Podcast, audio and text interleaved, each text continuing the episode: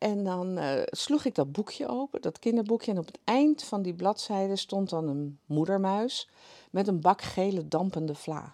Ja, het is, ik vond dat dus zo fijn. Dus ik ging iedere keer, naar die, als ik honger had, naar die dampende vla kijken. Nou, dus ik heb heel erg gevoeld wat het betekent als kind om een verlangen te hebben.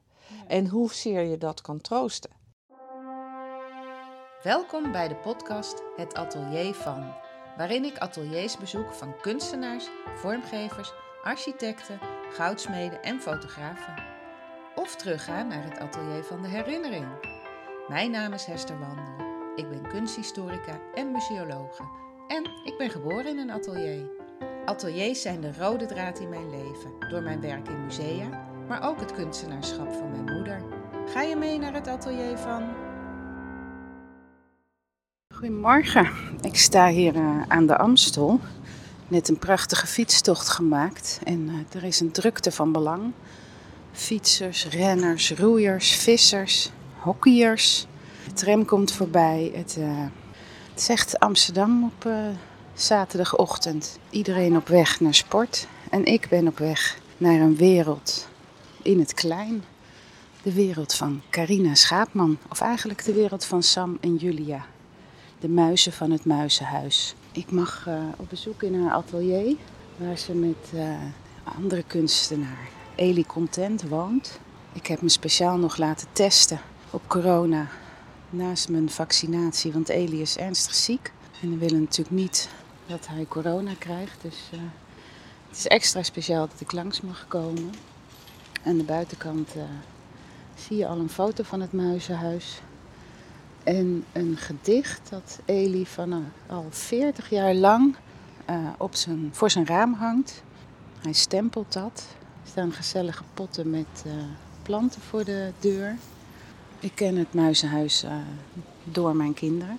Of zij kennen het door mij, want toen ik over Carina Schaapman las, die uit de politiek ging en met het muizenhuis bezig was, wilde ik daar natuurlijk alles van weten. Mijn vader had een poppenhuis voor mij gemaakt met mijn oom. En dat bekleedde ik met uh, behang uit van die behangboeken. En de meubeltjes waren van de Lego. Dus ik was altijd heel jaloers op mensen die echte meubeltjes hadden. Nou, en dat muizenhuis, dat is echt poppenhuis next level. Dat is gemaakt van dozen en meubeltjes van papier maché en gevonden voorwerpen. Ik heb er enorm van genoten van die boeken en natuurlijk het muizenhuis in, het, uh, in de bibliotheek. En ik vind het reuze spannend dat ik er nu mag zien waar dat allemaal gemaakt wordt. Ga je mee?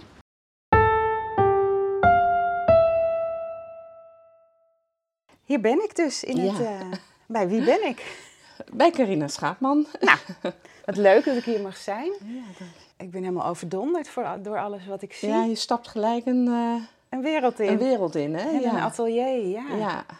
ja, het is het eh, oude atelier vroeger van eh, waar mijn man eh, werkte. Maar al sinds 40 jaar nu zijn woonhuis. En hij heeft zelf een atelier, een groot klaslokaal in Amsterdam. Je man Eli Content. Ja, ook kunstenaar. Ja. En, en, ja, en ik woon en werk hier. En dit is ons hele huis. Het is niet groot, dus het is 10 meter lang en, nou wat zal het zijn, 5 meter breed. En daar wonen we, werken, slapen we.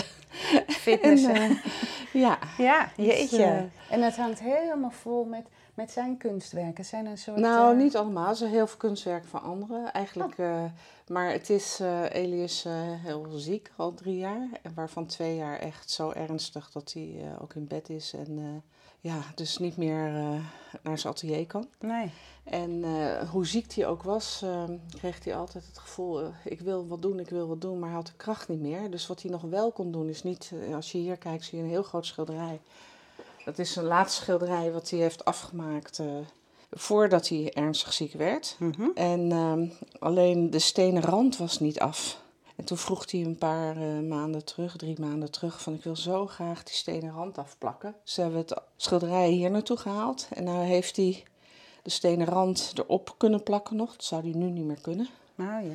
Maar Hij ligt ook nog te eh, slapen ja, hier. hij slaapt hier, dus je hoort af en toe... ja. En twee katten op zijn bed. Ja. En wat je hier ziet aan de muur, dat zijn kartonnen knipsels. Wat hij van afvalkarton eh, knipt. Daar, dat kon hij nog, heel Mhm. lang. Dus hij heeft dat anderhalf jaar gedaan. En eh, ja, dat eh, veranderde langzaam van, van ja, vreemde figuren tot wat je nu ziet. Opengewerkte lijven. Ja, een Dus, soort, hoe heette die poppen? Leden, nee, Leden, ja, marionettenpoppen. ja, zo ja, hoe zou je het noemen? Ja, omdat die armen daar Armen met zo, pinnen aan ja. zijn gemaakt. Of- Ja, maar die, dat is meer om, de, om het bij elkaar te houden. ja. En ja, dat is. eh, en wat je verder ziet is een werk van eh, Michael Tetja. Daar kijkt hij iedere dag naar. die grote. Vanuit zijn bed. Ja. Ja. dat is een heel groot werk. Hè? Bijna, bijna drie meter hoog. En, ja, eh, op papier geschilderd. ja, eh 1,30 meter breed, zo denk ik ongeveer. En eh, dat is zo bijzonder. Hij zei laatst tegen mij: zou je het e-mail kunnen opsporen van die kunstenaar? En hem eh, zeggen dat ik zoveel plezier heb van zijn werk, waar ik iedere dag, want hij vanuit zijn bed kijkt hij Ja, precies, precies, ja. daarop. En dat is dan weer zo bijzonder dat dat toch in deze fase zo, Dat hij daarvan eh, kan zo genieten. kan genieten. Want heel veel, hij eh, kan al twee jaar niet meer eten en drinken. Dus hij, dat is echt best wel heel heftig. Ja? Dus nou ja, hij, zijn maag doet het ook niet meer. Nee, Hij verzorgt ademt, hem eh, echt. eh, Eh, ja, en hij ademt via een tracheostoma.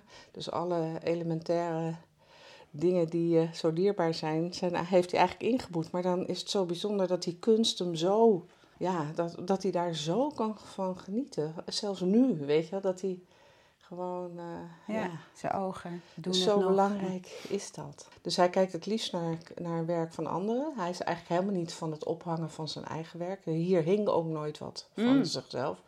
Maar omdat, ja, god, die poppen moesten ergens. Ja. dus die liggen daar. Maar als je hier kijkt in onze gang, dan hangen ze, dit, dit hangt ook helemaal vol met Hey. die poppen. Goedemorgen,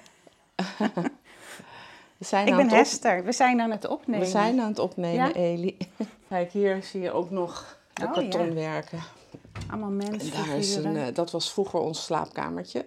Maar er staan nu de kattenbak en de was. Want daar kunnen we niet meer... Hij heeft heel veel ruimte nodig ja, voor veel alle smal inderdaad. medische dingen. De zuurstoftanken. Die, het is echt een soort... Ja, het is hier medisch Echt kunst. eh, helemaal een medische Oh, ja. opslag. Ja, Ja, je hebt heel veel nodig als je zoveel eh, zorg nodig hebt. eh. En dan is het fijn dat jij hier eh, gewoon... Maar kijk, we hebben hier wel een uitwijkje. Dit, dit was ons binnenplaatsje ooit. En eh Eli eh, zei van God, die wil altijd een loofhut in de loofhut zitten. Met loofhuttenfeest. Ja? En toen heb ik hier een eh, van afvalkozijnen. Oh, prachtig. Een oud hout, dus een oud Ikea-bed. Heb ik ehm, eh, dit huisje gebouwd en hij heeft hem beschilderd. Met En allemaal... eh, eh, het is 1,80 meter bij 2,40 meter, maar je wil niet weten hoeveel plezier. Het ja, is eigenlijk de grootte van een flink bed. het is een, een soort...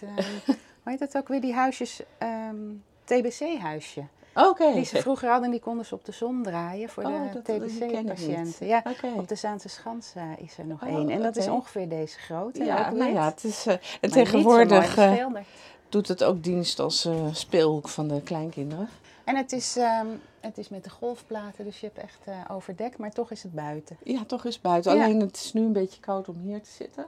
Maar eh, ja, dit is eigenlijk ons paradijsje. Nou, dat is En we hebben zelfs nog eh, een lange tafel hierin gehad, waarbij we dan met vrienden, toen het nog kon, konden eten, weet je. En Ja. dat was altijd zo gezellig. De olielampen aan en... eh, Ja, het is ook een minuscuul patiootje. Ja? Maar daarom. Je Je jullie kan- hebben het heel mooi... Be... dat heb ik allemaal beplakt met oude borden ja, en tegels. en En, tegels. Beetje Mexicaans doet het ook wel aan. en vooral heel veel stenen bloemen van vazen die ik op Waterplein vond. En dan eraf hakte en dan erop... eh. Maar ja, goed. Dit is dus... eh, het is niet groot, maar voor ons is het dan heel fijn. En ik zeg altijd, maar ruimte zit in je hoofd, hè. Dus... eh, Ja, precies. Je moet vooral niet bij de ander kijken, maar gewoon genieten van wat je hebt. Nou, ja, nou, dat is wel een mooie link eigenlijk naar... Als je hier wil zitten, Ja. dan... Sorry. Vroeger had ik een boekje, De Stadsmuis en de Veldmuis. Oké. Dat was mijn lievelingsboek. Daar deed ik ook, de, voor zover ik ze vond, de klavertjes vier in. Om te drogen. En dat was met tekst van Bertus Aafjes. En dat ging over een stadsmuis die bij de veldmuis op bezoek was en andersom. Maar toch uiteindelijk heel blij waren met waar ze zelf woonden. Oké. En mijn kinderen heb ik voorgelezen uit jouw boeken. Het Muizenhuis. Dus ik had ook een muis als kinderboek, of een muizenboek. En jij had dat Ja. ook, eh, las ja, ik. Ja, ik had hem van Klingen eh Doornbos, ja. Nou ja, het was het enige kinderboekje, dus misschien om die reden dat mijn moeder het honderden keer heeft voorgelezen. Ja. Maar het was ook wel een boekje waar ik eh, me echt, ja, waar ik verlangen door kreeg, weet je. Dus dat, en de ene keer was het naar eten, maar de andere keer was het ook van, en dan gingen ze op avontuur. Ja. Zo. ja, dus een boekje kan in een kinderleven heel veel betekenen. En dat heb je echt eh, tot in de hele wereld uitgebreid. Ja, eh. hoewel het ook, ehm, kijk, ik heb niets met muizen. Mensen denken al, ik ben muizengek, dus ze willen me graag ook voor alle muizenverzamelingen die ze Oh, ja. zelf ooit hebben verzameld Ja. doe, toesturen. En dat vind ik ontzettend lief, maar ik heb niks met muizen. Nee. Waarom ik muizen heb genomen is omdat het, kijk, ik zat eerst te denken, ik wilde altijd kinderboekserie maken.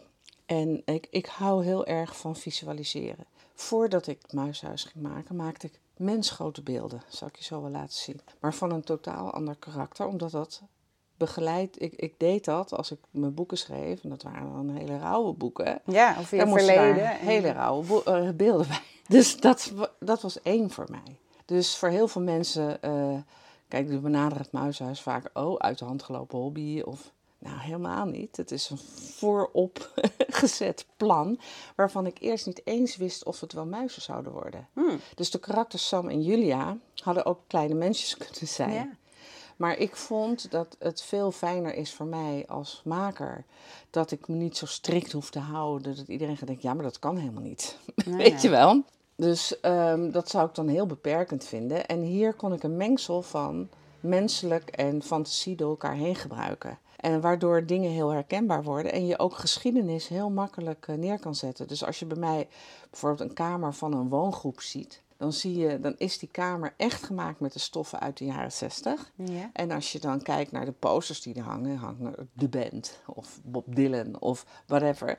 Maar dat geeft de tijdperken aan. Weet je, maar ook de sfeer van die specifieke kamer. En dus toen ik dat ontdekte, dacht ik, ja, dat geeft me zoveel vrijheid.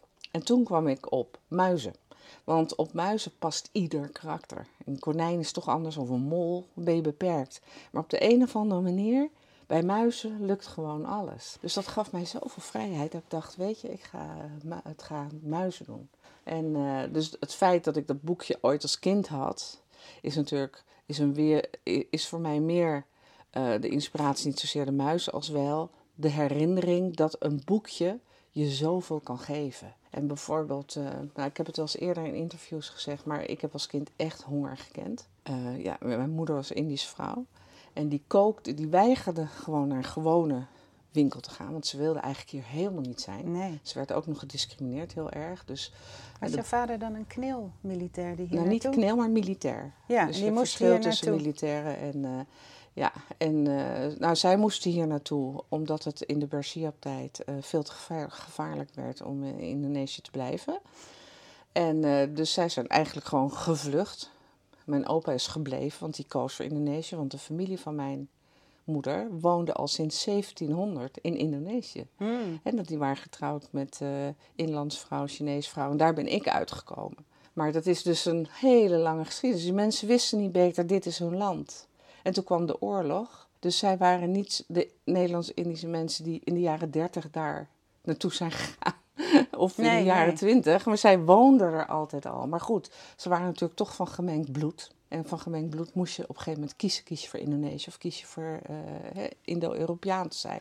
En toen heeft mijn opa geweigerd. Die is in, voor Indonesië gebleven. Maar mijn oma, die ehm, samen met mijn moeder eh, en haar zussen het zo gevaarlijk was voor een verkracht, vermoord, noem maar op te worden, die zijn dus de kans gegrepen om met de boot naar Nederland te gaan. En zo zijn zij hier terechtgekomen. Ja. En mijn moeder alleen woonde met mij. Kijk, in de jaren zestig alleenstaande vrouw. De eerste buitenlandse vrouw in een volkswijk wat ze niet kende, die natuurlijk zich anders kleedde, er prachtig uitzag. In Eh, Leiden was dat? In Leiden. Ja. Men had nog nooit gebakken trassie geroken. Of cornflake. Ja. Maar mijn moeder, die wist niet beter dan je kookt zo. Dus die wist helemaal niet hoe je anders at. Dus wij aten 's ochtends al rijst, 's middags en 's avonds. Wij kenden dat niet van een boterham met kaas. Of, Nee, ik ken de Dus, liedjes eh, van Wietke van Dort ja, over eh, nou, klappermelk met Ja, suiker. Ja, precies, klappermelk met haar. Dus je moet je voorstellen dat... En dan nog een alleenstaande vrouw. was groot taboe toen, hè? Ja. Groot gevaar. En zij maakte zich prachtig op. En ze droeg, en droeg natuurlijk exotische kleding. En ze deed het nog extra, omdat dat was haar identiteit. Dus, eh, En ze dat- dacht terug te gaan ook. Nee, nee, nee. dat helemaal niet? Oh, Nee. Alleen ze zat heel geïsoleerd met mij op een eh, flatje. En eh, op een portiekwoning, die ouderwetse 50 jaar portiekwoningen. Waardoor we zo arm waren, was dat ze had een uitkering. Maar ze kreeg minder uitkering dan gebruikelijk was. Omdat officieel mijn vader, waarvan ze gescheiden was, alimentatie moest betalen. Maar dat deed hij niet. En zij te trots was om daar om te vragen. Want Indische vrouwen hebben een enorme trots. Die zullen nooit een vragen. Die buigen liever hun hoofd dan. Nou, dus, eh, en door haar trots, niet dat eh, zich te eh, engageren met Nederlands eten, was er één toko in die tijd in, in Leiden, een Chinese toko, waar zij dan haar spullen kocht. Maar dat was natuurlijk super duur, want Ja. in die tijd Moest geïmporteerd. moest het ja, dus we hadden de helft van de week vaak geen eten meer. Zo. Nou ja, dan eh, hoe heet dat, had ik honger. En dan eh, sloeg ik dat boekje open, dat kinderboekje. En op het eind van die bladzijde stond dan een moedermuis met een bak gele dampende vla. Ja, het is, ik vond dat dus zo fijn. Dus ik ging iedere keer, naar die, als ik honger had, naar die dampende vla kijken. Nou, dus ik heb heel erg gevoeld wat het betekent als kind om een verlangen te hebben. Ja. En hoezeer je dat kan troosten. En eh, wat ik ook nog in dat boekje kwam, maar dat er een muis kachelpoets moest halen. Dan moet je je voorstellen, mijn moeder die komt uit de tropen, die kende helemaal het gebruik kachel niet. Ze wist niet eens hoe ze hem aan moest steken. Dus wat, hadden we een petroleumkachel. En ik zal het nooit vergeten, dan moest ik een blik petroleumolie halen. Bij de drogist had je dan nog, was een kwartje, kan ik me nog goed herinneren. ja. En dan kwam ik thuis en dan ging ze proberen. Ja, achteraf denk ik nu, dat is dus echt levensgevaarlijk geweest. Met proppenkranten, drenken in olie, in die kachel leggen, wist zij veel. Maar eh, ik wist het natuurlijk ook niet als kind. Dus voor mij was dat de manier van je kachel aansteken. Nou, dat lukte gewoon nooit. Dus we hadden het ook heel vaak koud. En in dat boekje gingen die eh, muisjes kachelpoets halen. Dus ik dacht altijd, zouden ze dan zo'n kachel moeten oppoetsen? Weet je wel, dus je, zo'n boekje dat geeft je ook iets Ja. informatie. En het was natuurlijk omdat het maar één boekje was. Het heel leert je visualiseren ja, ook. en ja. heel, heel sumier. Maar wel voor mij een soort herkenbaar hebben. We hadden ook een kachel. En dat heeft me altijd aan het denken gezet van... Ik dacht, als ik ooit een kinderboek ga maken... dan wil ik die wereld voor kinderen zo maken. Behalve dat het eh, belangrijk is voor... eh, dat je eikpunten hebt, hè, dat je dingen herkent. Dat je ook dingen ontdekt. Dat de wereld veilig is. En eh, dat hij natuurlijk zorgzaam is. Omdat ik ook heb geleerd dat de liefdevolle baas van mijn moeder, ben ik voor overtuigd, is nog altijd een hele sterke basis geweest voor mijn welzijn. Ja, en het zijn ook Om- je eerste jaren tot ja, je twaalfde. en hè? ondanks, ondanks alles wat er gebeurt, ondanks armoede waar we leven, ondanks de vijandige buitenwereld, blijft dat overeind. Die basis iets- is het Die belangrijkste. basis is Ja. zo belangrijk. Dus als je dat hebt ervaren, gun je dat ieder kind eigenlijk. Hè? Dus eh, dat, toen ik het boek begon, moest ik natuurlijk heel erg nadenken. Wat wil ik met dat boek? En wat wil ik voor een wereld geven aan kinderen? En wat, wat zou de ideale wereld zijn? Het kwam natuurlijk uit de politiek, hè? Ja, Dan ja, ben je ja. altijd bezig met de maakbare wereld die niet maakbaar is. Nee, nee. Maar eh, goed, als je hem natuurlijk zelf kunt scheppen, is dat, was een, een mooie opvolging is dat een stuk makkelijker. En dan kun je daar je idealen in kwijt. En eh, dus zo ben ik na gaan denken over hoe ja, ga ik die decors aanpakken. Want je wist toen al, ik ga een kinderboek maken en het, en het wordt iets 3D's wat naar een boek gaat. Nou, ik, ik zat daarvoor te twijfelen of ik het moest schilderen of tekenen. Ik kan ook, ik kan schilderen. Ja, ik heb, de, ik heb een beetje multitalent. Ja, ik heb veel vormkracht. En eh, mijn moeder had dat trouwens ook. Die was super creatief. En eh, we, hadden no- we hadden dus geen geld, ook niet voor verf te kopen.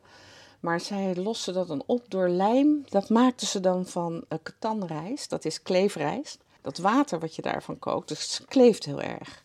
Daar maakte zij lijm van. Nou, wat goed. Ja, weet je. Kon je papier maché maken. nou ja, daar kan je dus heel veel mee doen. En eh, zij had van, gelukkig een hele ruime geest. Dus zij loste heel creatief op. Ik had geen speelgoed. Maar er was wel één keer in de maand gofvel ophaal. En dan, nou ja, dan stonden we al heel vroeg op en ik mocht alles meenemen wat ik daar zag. Mm. En zij hielp ook mee sjouwen.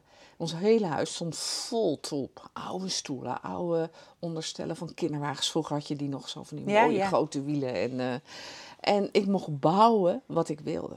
Dus je bouwde toen misschien Ik al tentjes en huisjes. En... Waanzinnige Ja. installaties, echt met etages. En eh, ik bouwde eh, van, van kartonnen dozen, want ik had geen poppen. Iedereen om me heen had Barbies en noem maar. op. Ik had dat niet. Dan tekende mijn moeder hele mooie eh poppetjes. En dan gaf ik haar de opdracht: het moet een vader, moeder zijn, twaalf kinderen. Dat was mijn Ideaal.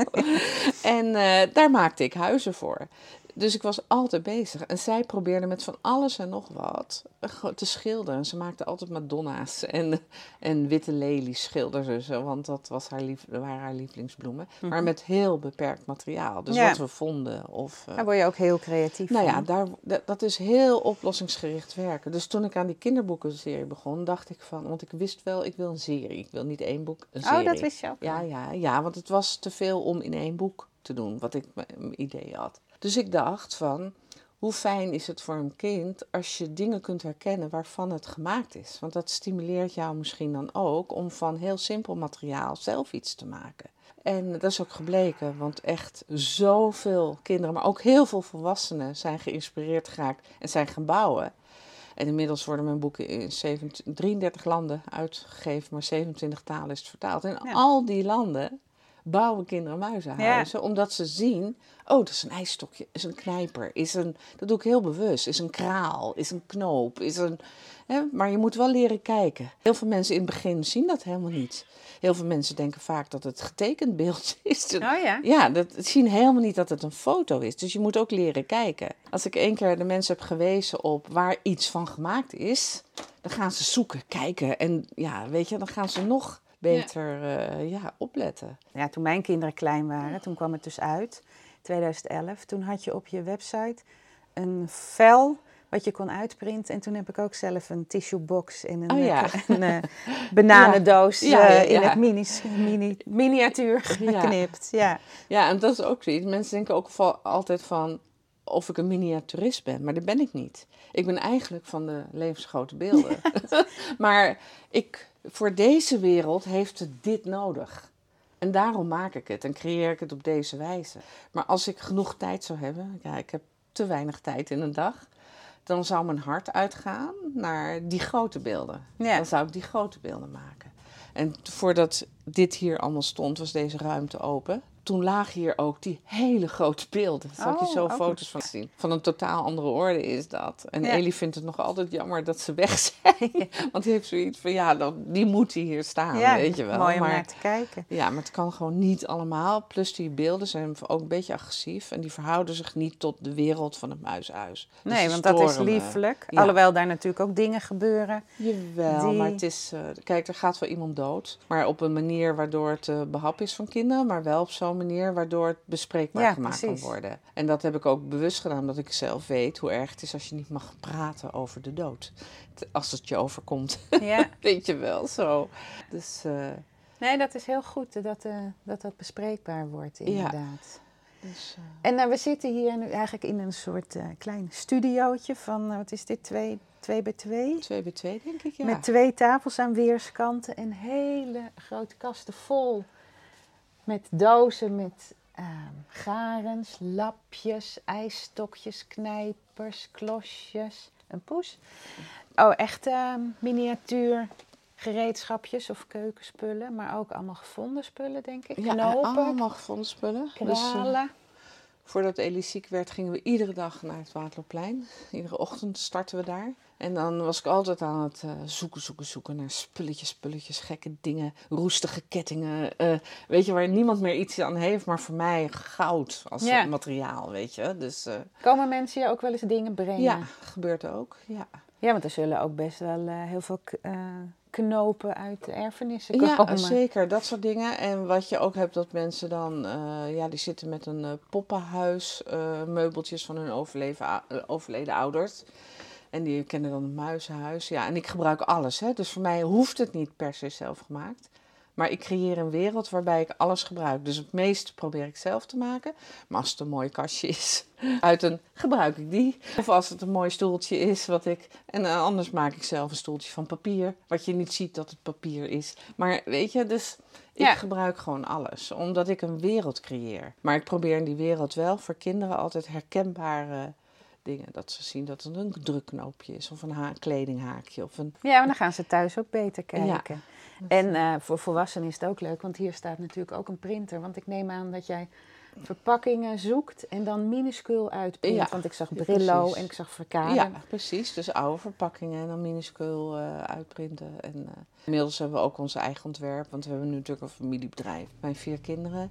En die doen heel Ja, erg. ik las dat je eigenlijk zes kinderen wilde, maar met Sam en Julia heb je er nu wel Ja, zes. nou, nog wel meer. ja. Maar Nee. jullie, eh, ja, want 2011 was het eh, een kleine site en wat, eh, dat je zelf wat kon knippen. Maar Ja. het is nu echt uitgegroeid Ja, het is een nu een echt bedrijf, een ja. internationaal bedrijf. Maar het is heel organisch gegroeid. Want eh, toen ik de boeken uitbracht, had ik helemaal nooit gedacht dat zoveel kinderen daadwerkelijk gingen bouwen. En dan krijg je al onmiddellijk dat mensen gaan vragen: hoe maak je dat? En als ik dan zeg, ja, een kannetje heb ik van papier gemaakt. Zo, maar je kannetje? Ja, maar hoe dan? En op een gegeven moment werd die vraag zo enorm. En de mails en de... Toen zeiden mijn kinderen van, hoe leuk is het als je een site, een website ontwerpt... waarbij je kan zien, of een YouTube-kanaal... waarbij je kan zien hoe je het maakt. Maar ik dacht, ja, YouTube, ik ken heel YouTube niet, weet je wel. Dus ik dacht, ja, als jullie dat leuk vinden... Nou, zei mijn dochter van, nou, mijn kinderen zijn ook heel creatief... zei mijn dochter van, nou, dan ga ik wel uitleggen op YouTube hoe je dat maakt. Nou, die heb ik gezien. Ja, weet je, zo. En toen, eh, maar dan krijg je, want ik zei altijd, ach, je pakt gewoon een doos en dan, eh, voor mij is dat heel normaal. Ja. Maar voor heel veel mensen is dat niet normaal. Dus dan kreeg je ouders van, ja, ik vind het wel leuk hoor als mijn kind, maar ik, ik ben niet zo creatief en ik kan het niet. Dat hebben mijn kinderen bijvoorbeeld zoiets ontworpen. Dan heb ik de binnenkant ontworpen, Dat is een soort bouwdoos. Dat is een soort bouwdoos. Dus zij nemen dan de productontwikkeling op zich. De allereerste keer dat ik met een van mijn kinderen werkte, dat was eigenlijk su- super spannend. Want ik had nooit met mijn kinderen gewerkt. Je hebt een andere relatie als ouder met je kinderen. Maar dat was in 2011, toen mijn boek uit... Dat was direct een enorm succes. Hè? Dat, eh, niet het allereerste begin hoor. Toen het allereerste begin wilde geen één boekhandel het boek aanschaffen. Oh, Want Carina Schapen en een kinderboek, dat lag... ja, je eh, had natuurlijk een verleden. Ik en, had en een je, verleden. Je was heel vaak in de krant geweest Dus eh, ze, ze, niemand, dus er waren in heel Nederland zo'n 400 boeken aangekocht door de boekhandels. Dus die uitgever dacht al van, eh, nou dat is binnenkort bij de slechte. ja. zo. Ja. Dat, totdat mensen het boek in handen kregen. En toen was het niet meer aan te slepen. En zo werkte dat ook op de internationale beurs. Het ene land na het andere land diende zich aan voor vertaling. Maar toen in 2011 vroeg kasteel Groeneveld in Baren of ik het leuk vond op hun zolder van het kasteel een muishuis in het groot te maken. Nou, Ja. dat was voor mij geweldig, want ik hou van groot Ja, precies. werken, weet je wel. Toen was mijn zoon net klaar met de Rietveld. Ah. En dan nog een beetje zoekende, hè, eh, ik moet een atelier en ik moet dat en ik moet zus. Dus kunstenaarschap eh, vormgeven. Maar toen, eh, eh, toen zei ik van nou, ik kan, eh, heb drie maanden iemand nodig die mij eh, gaat assisteren met eh, het bouwen van die tentoonstelling. Nou, dat vond hij hartstikke leuk. ja. Dus toen zijn we met z'n tweeën die tentoonstelling gaan bouwen. Ik heb hem denk ik ook gezien, ja. Oh, dat kan? Ja. Nou, en dat was echt een sport. Want we moesten, we hadden natuurlijk, er was geen budget. Nee. Dus vul maar zo'n ruimte. Maar ik ken die Mark Kooplui natuurlijk van de Waterplein heel goed. Dus ik zei tegen hun, alles wat je het eind van de dag overhoudt en niet eh, weg kan brengen, ik neem het. Ja. Maakt me niet uit wat, weet je wel. Nou, van de boswachter in Baren heb ik toen eh, eh, allemaal opgezette dieren geleend. Om een wetenschapskamer uit het boek na te maken. Eh, zo heb ik het kamertje van Julia gemaakt, waardoor je er ook echt in bed kon liggen. Eh, maar alles van afvalmateriaal. Ja. Echt, ik heb alles bij elkaar geschrikt. Ik heb het atelier van een Elen leeggehaald om een atelier van de kunstenaar daar te maken. Weet je wel, echt. En kinderen konden er zelf dingen doen.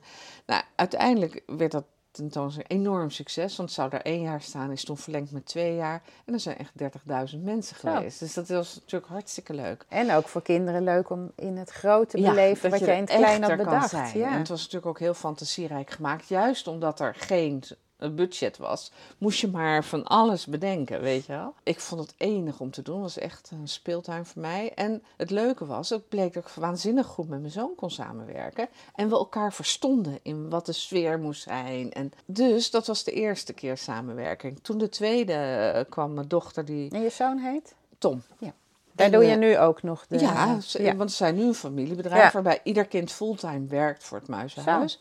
Mijn zo. dochter die werkt, of die studeerde, die zat in Teheran, studeerde Midden-Oosten-studies. Op de middelbare school was zij als iemand die een fantastische schoolkrant opzette. eh, maar dan ook alles daaromheen organiseerde. Dus met drukkerijen onderhandelde om de beste deal. eh, organisatorisch heel sterk, maar ook creatief gezien heel goed inzicht in producten. Info- hè, hoe, hoe maak je dat nou? En de vormgeving en noem maar op. Dus die had gelijk briljante ideeën. Dus ze zei, mam, ik geloof dat ik in Teheran, eh, ik studeer af, maar dan, Zo. dan, eh, dan kom ik voor het muishuis werken. Want ik heb zulke leuke ideeën. Nou, mijn andere zoon is echt een ondernemer pour sang. En eh, die had een portiersbedrijf, totaal iets anders.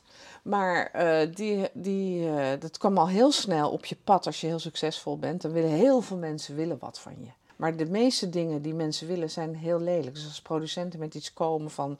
Hè, mogen we dit en dit in productie brengen? Dan dacht ik, oeh, nee, dat is te erg. Weet je, dat Ja. mag niet. Dus ik had al heel snel iemand nodig voor de rechten en voor dat soort dingen. Nou, dit heeft hij, is hij gaan doen. Dus in één keer... Toen was mijn jongste dochter studeerde nog pedagogiek. Die moest eerst afstuderen. Die is afgestudeerd. Ja, en die was natuurlijk... Ja, die is heel goed met kinderen ook.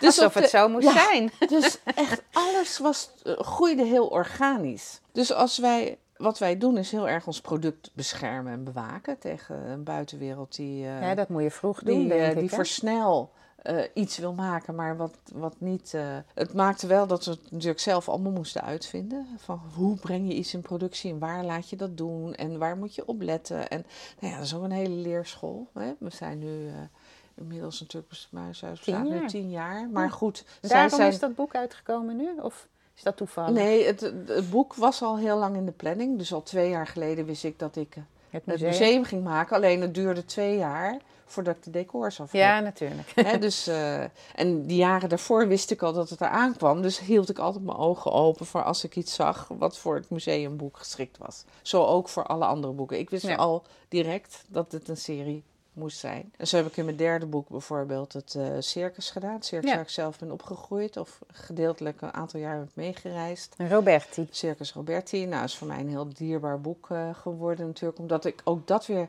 kon visualiseren met de al archiefmateriaal wat ik nog heb. En eh, ook heb gekregen in de loop der tijd van eh circusverzamelaars. En, Ja, en daardoor lijkt het dus ook echt op het circus waar je... het is precies circus. Het is ook helemaal in de bouw. Zoals ik het heb gebouwd. Zo waren die palen. Zo zaten die tentdoeken in elkaar. Zo waren die wagens. Zo was de kassawagen. Dat was overdag de wagen waar mijn moeder en de circusdirecteur sliepen. En dan overdag was het een kassawagen. Dat is, dat, die was ook precies zo. Je maakte je, je herbeleefde je jeugd, de mooie dingen van je jeugd. Zo Nou ja, ik gebruikte eigenlijk het materiaal wat Ja. ik heb. En eh, ik heb onlangs bijvoorbeeld nog een heel mooi archief van mijn eh, stiefvader, de circusdirecteur, gekregen van een verzamelaar.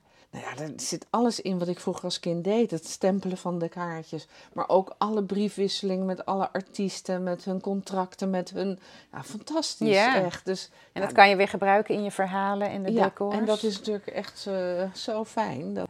Maar ja, dus zo, zo groeien die boeken organisch, maar zo groeit ook de productontwikkeling in ons bedrijf. Nou, toen zijn we op een gegeven moment gaan bedenken, ja, dat is natuurlijk als je een product maakt ook leuk om te verkopen. Toen zijn we met z'n allen een winkel begonnen. En dat nu een mini-museum is, waar alle, of niet alle decors, want de museumdecors staan er niet, maar omdat dat het nieuwste boek is.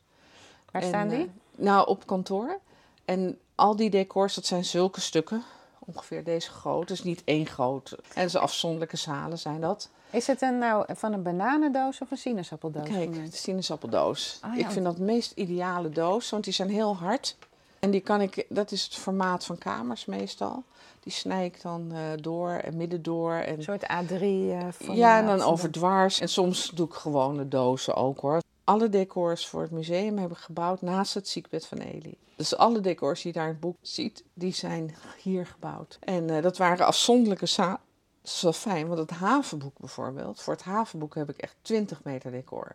Dus dat is van een totaal andere orde. Die kan Dus- je aan elkaar schuiven. Ja, de grote decors, hoge decors en dat. En die stond, gewoon, stond het hier helemaal vol. Dat wil je niet weten. Alles stond hier. Het muizenhuis zelf heb ik ook hier gebouwd. Die stond tot het plafond. Ja, want die is drie Strak, meter hoog, ja, toch? strak tegen het plafond stond hij hier. Jeetje.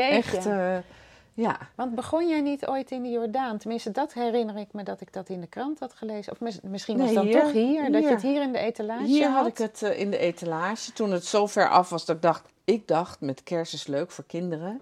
Als je zo'n etalagegevoel hebt, weet Ja. je. Dus toen had ik het muishuis zo ver klaar. Nog niet helemaal, maar wel zo ver klaar dat het leuk was. Dus ben ik in al die kamertjes lichtjes gaan aanleggen. Bokkenwerk doet nooit meer. Echt verschrikkelijk. Want ehm, we hebben hier dat raam dat beweegt. Ja. Als, het, ehm, als je hier een deur dicht doet, dan, eh, dus dan heb je in één keer dat de helft van alle lichtjes uitvalt. Oh jee. niet. Dat is niet één kerstverlichting die je in Nee, alle nee, nee. Elk kamertje apart verlicht. Zo. En op allemaal transformatortjes. En, en nu heb je mooie ledverlichting. Maar Ja. dat had je een paar jaar geleden niet zo mooi. En eh, dus nee, dat was echt verschrikkelijk. Maar het stond voor het raam en het was gelijk een heel groot succes. Want Ja, mensen vonden in het, het zo parool, mooi. Ja, mij. die vonden het zo mooi. Alleen men snapte niet dat het een decorstuk was voor mijn boeken. Want mijn boek was natuurlijk nog niet uit. Weet je? Dus mensen dachten, oh leuk poppenhuis. En daar wordt het heel vaak mee vergeleken, mijn werk. En ik moet elke keer zeggen, ik maak geen poppenhuis, ik maak decorstukken hè, voor de boeken. En dat wil ik ook graag zo bewaken, omdat eh, het, het is zo over nagedacht en met zoveel visie. Als ik een zaal maak van een museum, dan heb ik zo goed nagedacht wat daar te zien moet zijn en te ontdekken moet zijn. Dat is niet zomaar toevallig een leuk plaatje.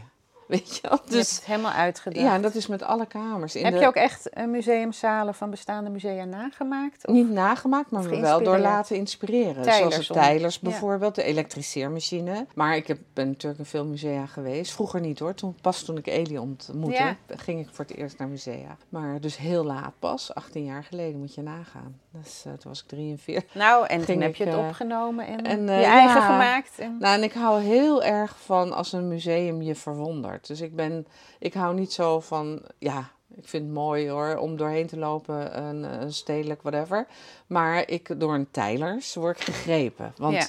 ja. dat boort iets bij je aan, dat wil je onderzoeken. En dat, weet je, je nieuwsgierigheid en geschiedenis. Ik ben dol op geschiedenis, dus dat vind ik heel, eh, dat, dat ruik je, dat voel Ja. je. Dat, eh, En bij Tijlers is ook elke keer weer wat anders te zien. Nou, ja, dat is in elk museum natuurlijk, Ja. maar er is Maar de meer geschiedenis is ook behouden. Het is Ja. niet eh, mooi gestukte muren, het is prachtige Drie vitrines. eeuwen en, geschiedenis. Ja. En dat vind ik zo mooi. En ik vond het ook zo belangrijk omdat ik zelf heb gemerkt hoe lastig het is als je, zoals ik heb geen, eh, ja, ik heb wel een geschiedenis, maar mijn geschiedenis was natuurlijk beperkt. Ik ga hem wel steeds beter snappen. Maar ik bedoel, ik had geen opa, oma, ooms, tantes, geen referentiekader wat naar je geschiedenis verwees. Ik had alleen een moeder waarmee ik samen in één bed sliep. En die mij de prachtigste verhalen over Indië vertelde. Maar dat waren verhalen doordrenkt met heimwee. En natuurlijk mooier gemaakt nog dan het was. Eh, ik weet ook als kind, ik ben opgegroeid met het plukken van papaya's en mango's. En dat had je hier helemaal niet.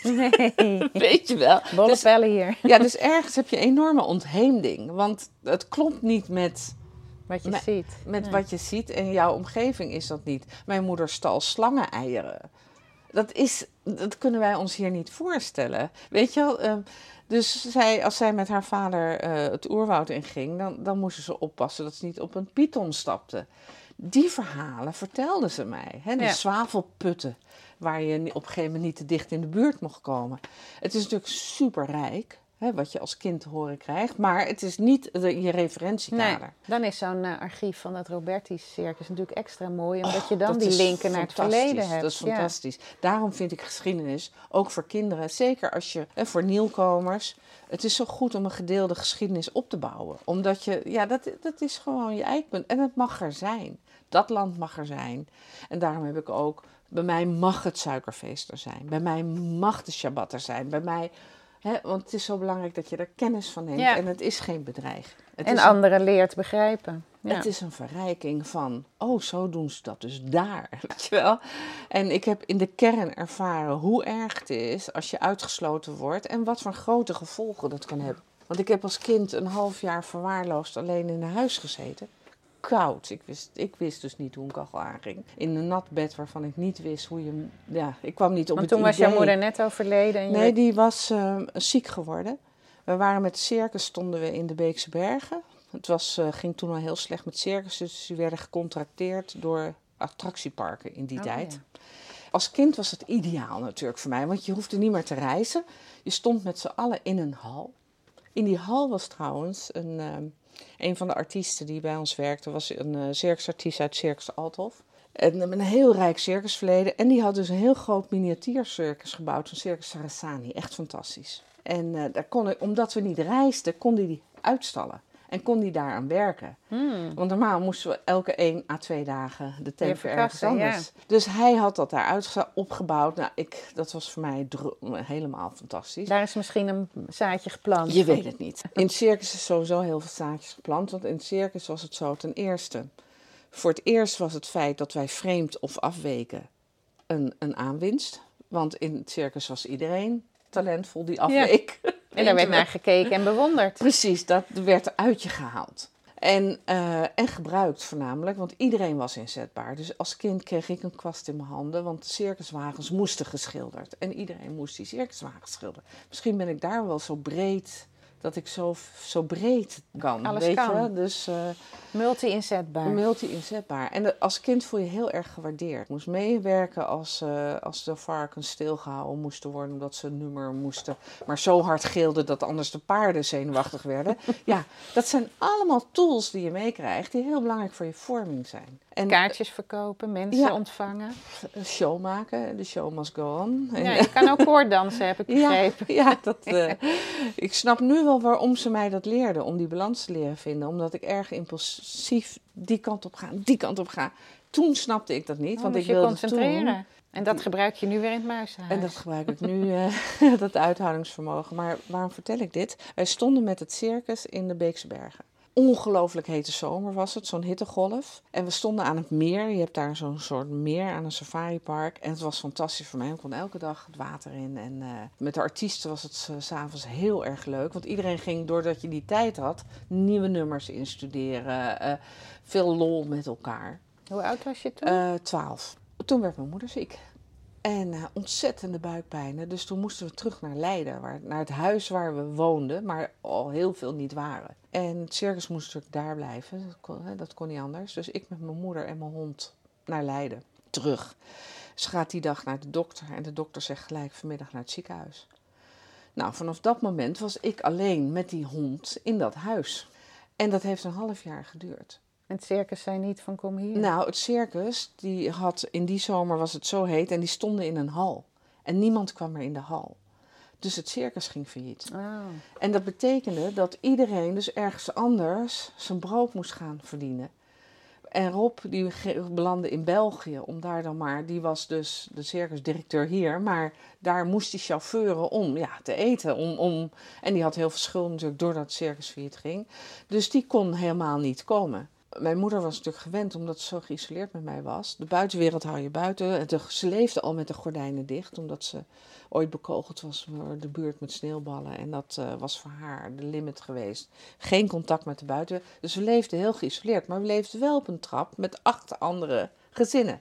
Die wisten dat ik daar alleen was. Ja, want zij lag in het ziekenhuis. En die wisten ook, want het stonk enorm. Wat deed ik? Omdat ik gewend was bij de vuilnis dingen weg te halen. En ik had natuurlijk ook vaak geen eten.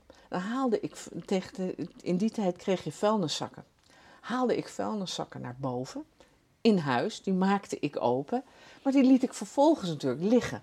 Ik had na twee dagen geen wc-papier meer. En in plaats dat ik nou op het idee kwam om ja, papier of dat te organiseren, veegde ik me alles af wat je vond. Maar ik trok het, kon dat niet doortrekken, dus trok het niet door. Maar je kunt je voorstellen, een half jaar, zoals je huisontruimingen ziet van de GGF. Ja, en dat een twaalfjarige. ja, Zo. en dat zo, in zo'n situatie zat ik. Zo. En eh, dus dat was heel heftig. En het was zelfs zo dramatisch dat op een gegeven moment is mijn moeder weggelopen uit het ziekenhuis toen ze doodziek was. Want die wist dat ze ging sterven en die wilde mij daarop voorbereiden. Want ik ging wel elke dag naar het ziekenhuis en dan liep ik echt giga lang voor een uur lopen voordat ik bij het ziekenhuis was. En dan liep ik weer terug. En dan kreeg je daar wat te eten. Nee, Oh, waar, je altijd die nee mijn moeder, die, ja, wat we, we hadden een uitkering. En tegen die tijd dat eh, ik 12 was, had je een uitkering, kreeg je bij de bank. En ik had een machtiging van haar gekregen. Kon ik bij de bank elke week, of ja, het was in de week, dat ik het eh, geld ophalen. En dan kreeg eh, ik van haar een, een euro, of een Gulden. gulden, was toen nog. En ehm, daar kon ik net een blik chappie van kopen. En in plaats van eten kocht ik daarvoor een bak hopjesvla en Mm. een mars.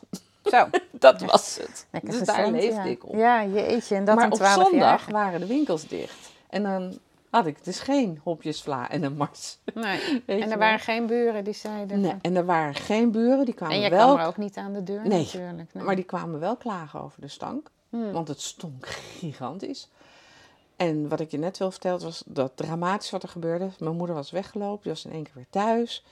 Doodziek, eh, enorme pijnen. En eh ze darmkanker in een vergevorderd stadium. Eh, toen kwam de huis... De, moet je voorstaan, je had in die tijd nog een touwtje uit de deur, uit de brievenbus. Toen zei mijn moeder tegen mij, ik moest touwtje uit de deur halen kwam er een huisarts door de brievenbus met haar praten dat ze weer terug moest naar het ziekenhuis omdat ik haar anders dood zou vinden.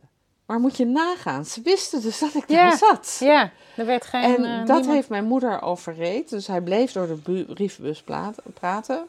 En we hebben hem niet open gedaan. Ik vond het ook een hele angstige situatie. En eh, toen is hij weggegaan. En de volgende dag is er een ambulance gekomen mijn moeder op te halen. Dus mijn moeder heeft zich daardoor laten overreden.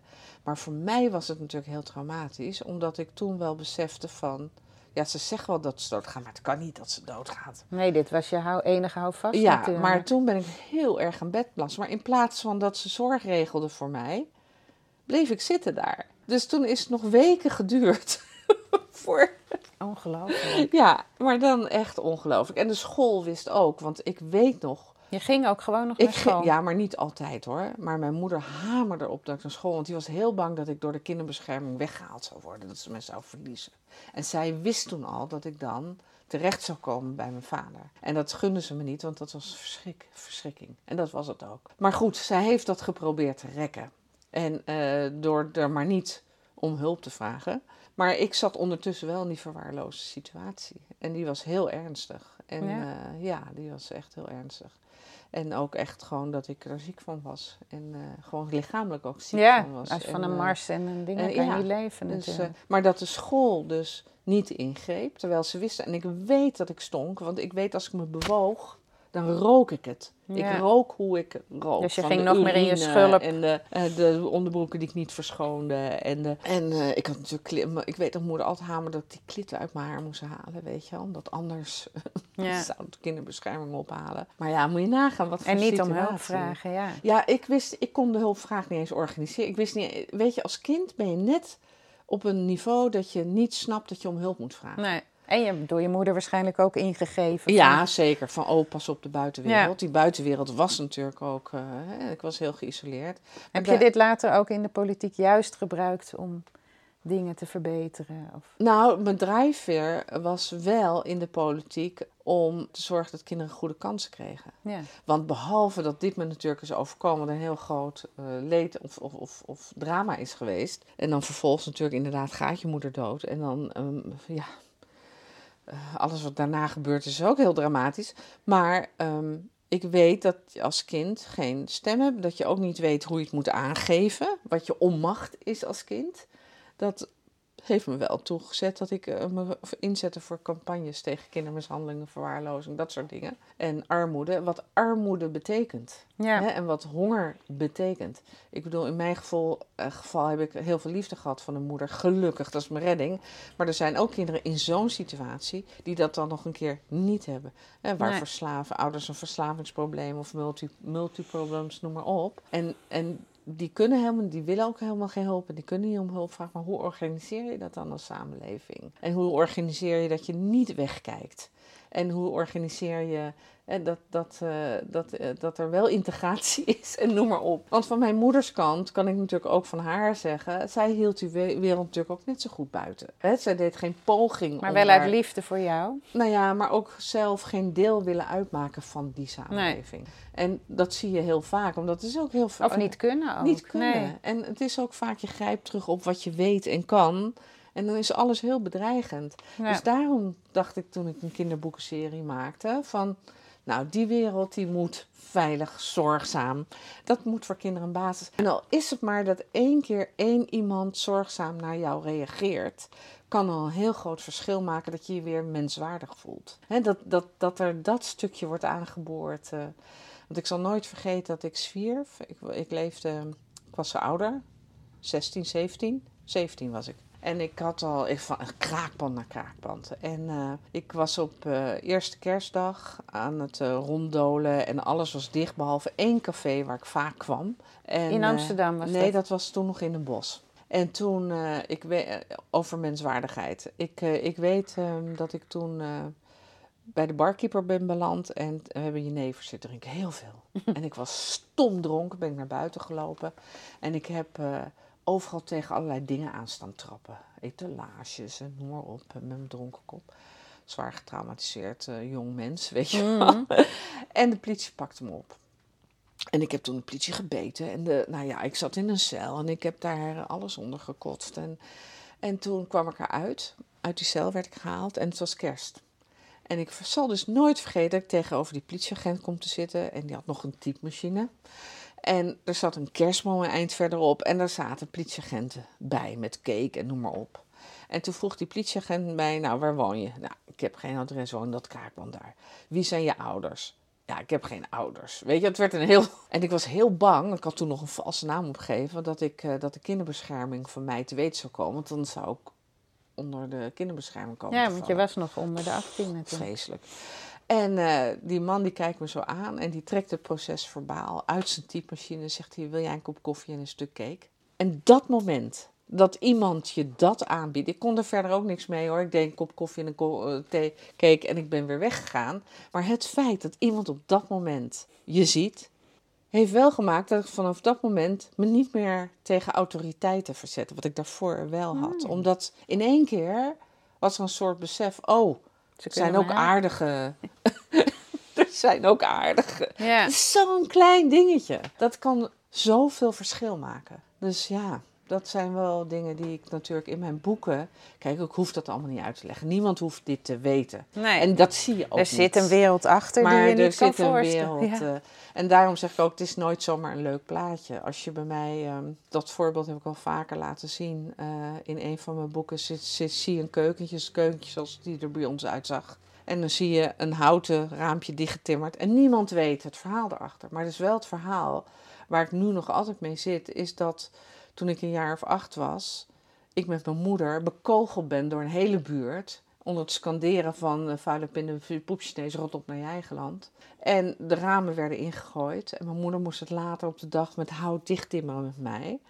Dat is dat raampje, zit Ja. in dat boek. Maar je hoeft het niet te weten. Klein luikje Eh, naar je verleden. Eh, maar dat zijn wel dingen waardoor ik het kon, kan maken. Waardoor ik zo'n sfeer kan neerzetten, weet je wel? Voor jou heeft het betekenis. En, En voor een ander is het een prachtig mooi eh, Ja. kamertje. maar als je het weet, zie je Maar ineens het- veel meer. ja, Zit ja. Elise Atelier ook in een van de... Ja, en Elie's hele familiegeschiedenis. Elie heeft natuurlijk ook een dramatische eh, ges- familiegeschiedenis. Dat zijn hele familie is vermoord. En hij heeft het overleefd met zijn twee ouders doordat ze zijn gevlucht. Hij is geboren op de vlucht naar Zwitserland. Zwitserland, ja. toen wisten ze niet dat ze in Zwitserland zouden belanden hoor. Maar zo zijn ze daar beland. En na de oorlog zijn ze teruggekomen. En toen bleek dus iedereen vermoord. Dus iedereen. En dat is heel erg om dan terug te komen. Tja, En, het is ook eh, onvoorstelbaar. dat is onvoorstelbaar. Dat is echt. ehm, dus dat doet ook heel veel met iemand. Dat is dus ook. En waarom? In Ja. godesnaam, weet je wel. Nou, en dat gegeven, dat eh, dacht ik, ja, dat, dat is, is ook geschiedenis die we altijd moeten weten, die we nooit mogen vergeten. En dat heb ik de hele, heel subtiel, de hele geschiedenis van hem, dus eh, verwerkt zo in dat boek. Dus je ziet ergens een vleeshandel. En dan zie je oude posters van de firma Zwanenburg. Dat was waar zijn vader werkte voor de oorlog. Zijn moeder verkocht rookworsten bij de HEMA in de Linnaeusstraat. Dan zie je rookworstjes hangen. Niemand ziet, die ziet gewoon leuke dingen. Maar dat is, er is de voddenboer. Dat is een belangrijk gegeven. Elie logeerde als acht, negenjarig kind bij een oom. Een van de weinig overgebleven mensen in Zutphen. Waar, dan, uh, waar die bij een uh, voddenboer verbleef. En die uh, had een hele hoge stapel papier. Dan klom die dan op. En dat heb ik nagebouwd. De Voddenboer is dus een hele belangrijke figuur ja. de Amuizersboeken. En daar ontstond zijn liefde voor literatuur. Hij ontdekte daar dingen die voor hem heel belangrijk waren. En grappig toen we elkaar leerden kennen, zei ik, oh, ik had ook zo iemand. Want de enige man die bij ons in de buurt lief tegen ons was, of aardig, dat was een, uh, een, uh, in, de, in de speeltuin een huisje van de papierverzamelaar. Dat had ja. je vroeger nog. Van die, Eigenlijk ook een folderboordje. Ja, ook ja. een, uh, maar die verzorgde alleen papierkranten. En ik kreeg van hem altijd Donald Ducken. En mijn moe ik nam dan voor mijn moeder kranten mee. Maar mijn moeder, die was eigenlijk hoog opgeleid. Hier kon ze dat niet meer tonen, maar uh, in Indië was zij, had ze HBS gedaan, was voor die tijd voor een vrouw hoog opgeleid. Die was heel geïnteresseerd in dingen. Dus dan nam ik voor haar kranten mee, zodat zij kon lezen en ik de Donald Ducks. Oh, okay. en uh, dus zo'n figuur was in mijn leven heel belangrijk. Dat is ook wel bizar. Toen werd mijn boek in Japan, uh, als je het hebt over rangen en standen. Mijn boek werd in Japan vertaald en dan kan zo'n verhaal dus helemaal niet. Want in Japan kun je dus niet bevriend zijn met een voddenboer. Ja. Je kan wel met de directeur van de voddenboer bevriend zijn, maar dus niet ongelooflijk. Hè? Dan nee. zie je weer wat een maatschappij. Maar pas je daar dat verhaal aan aan? Nee, toch? Uh, nee, ik pas niets aan. Nee. Dus er zijn ook heel veel landen die kunnen dan soms sommige dingen niet vertalen. Want um, ik heb wel eens gehad, bij het eerste boek was dat, heb ik natuurlijk jazz in. Ik had daar ziekte in, de waterpokken. Er waren drie dingen. Oh ja, en natuurlijk het, de Joodse ding Shabbat. had ik erin. En er was er één uitgever ooit, die uh, in het begin nog, die wilde die drie dingen eruit. En toen had ik echt zoiets, ja, nee, maar daar gaat het juist om, dat je daarmee kennis maakt. Dus die kreeg het niet. La, heeft de andere uitgever het wel gekregen, want dat ja, haalt er geen scènes uit. Nee. nee. En het is, uh, dat mag ook niet, omdat dan kom je aan het wezen, aan het ziel van de muizenhuis. Het is Ja, en aan jouw uh, le- Ja, leven. en het is een wereld voor mij van ontmoetingen, wat de kinderen juist biedt. Als je niet weet wat een kiddoesbeker is, is helemaal niet erg. Maar als je ziet van, oh, er is een kiddoesbeker, er wordt wijn uitgedronken voor, op een Shabbat, is het gewoon leuk om te weten. Ik heb suikerfeest in mijn boek. Het gaat helemaal niet diep in op religie, maar het gaat wel in op eh, ma- Ramadan en, Ja, en Ja. wat de buren doen. en wat de buren doen. En dan hoef je allemaal niet heel diep te weten wat en hoe, maar je maakt even kennis met een andere wereld. Die buren die jij zo gemist hebt. ja, nou ja, snap je? Dus Ja. zo zijn die boeken meer dan alleen eh, een leuk plaatje of een uit de hand gelopen. Of een poppenhuis. ja. Ja, maar het zijn inderdaad ook eh, allemaal uh, ontdekdingen. Ja. Dat vind ik er ook zo leuk aan. ja.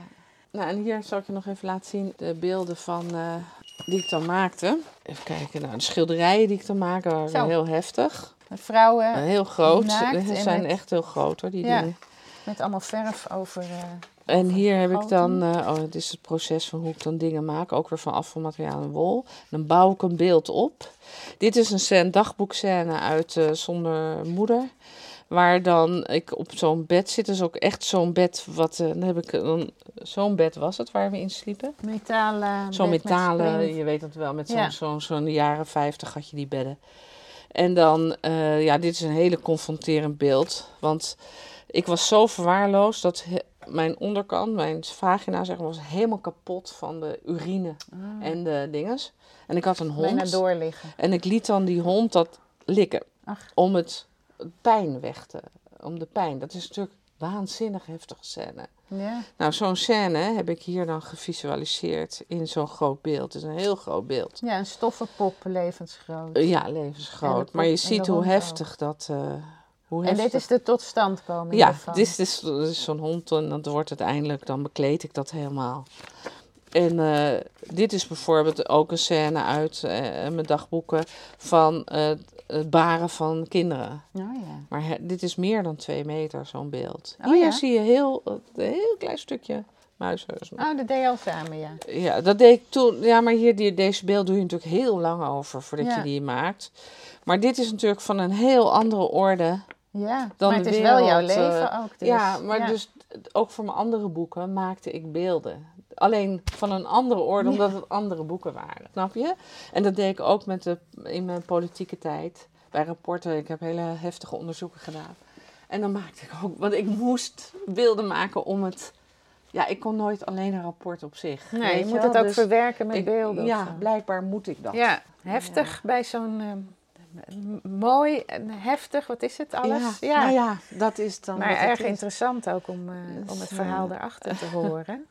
En hier maak je dat dus allemaal. Ja, het is piepklein. Ja, Maar ja, je Ja, hebt alles eh, om je heen. ja daarom. En nog een vraagje.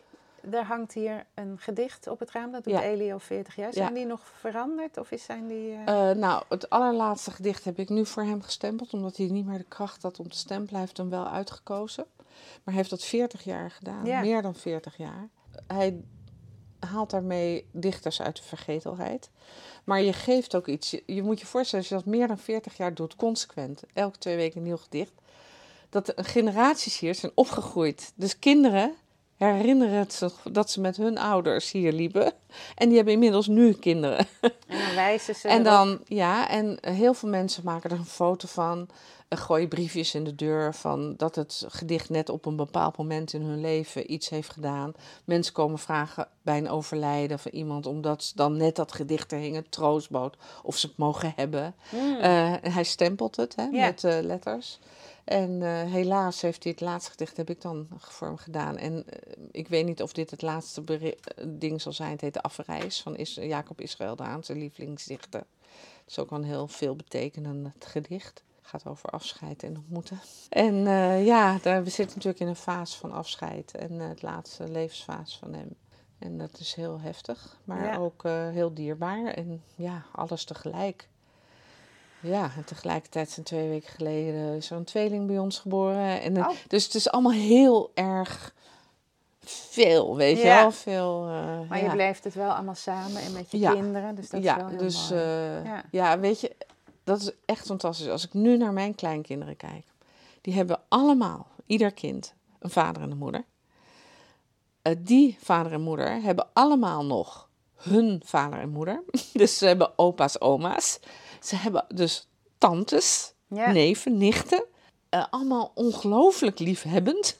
en dan denk je, goh, dat is wel fantastisch als ik kijk naar dat kind wat op dat bed zat, zwaar verwaarloosd. En nu kijk, er zijn zes kleinkinderen die allemaal in optima, dus niet een beetje, maar echt voluit alles om zich heen hebben. Ja. Dat is echt En daar fantastisch. kan je heel goed van genieten. Oh, dat is... Wat mooi. Dat, dat, nou ja, dat... je dat hebt er mede voor gezorgd.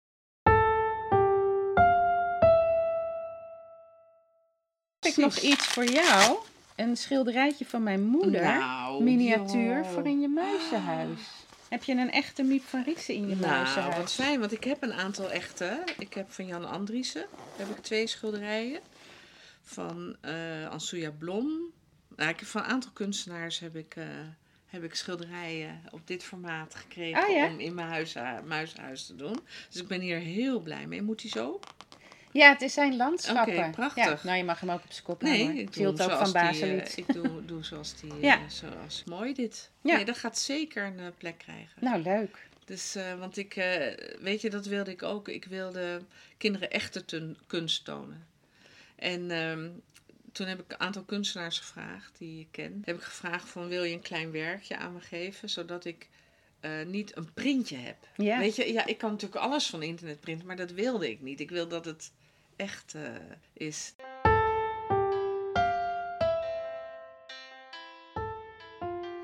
Dat was weer een fijn bezoek in het atelier. Krijg je er ook zo'n zin van om zelf aan het werk te gaan? Of ben je nieuwsgierig naar hoe het er bij een ander uitziet? Luister dan naar de volgende podcast, waarin ik weer bij een heel andere kunstenaar op bezoek ga. Denk je nu, kom ook eens bij mij langs? Of je moet toch eens echt bij die en die gaan kijken? Laat het me dan weten in de comment van deze podcast. Of via de mail hetateliervan.gmail.com of volg me op Instagram via het atelier van. En vergeet je niet te abonneren op deze podcast, dan mis je nooit meer een uitzending. Tot de volgende keer.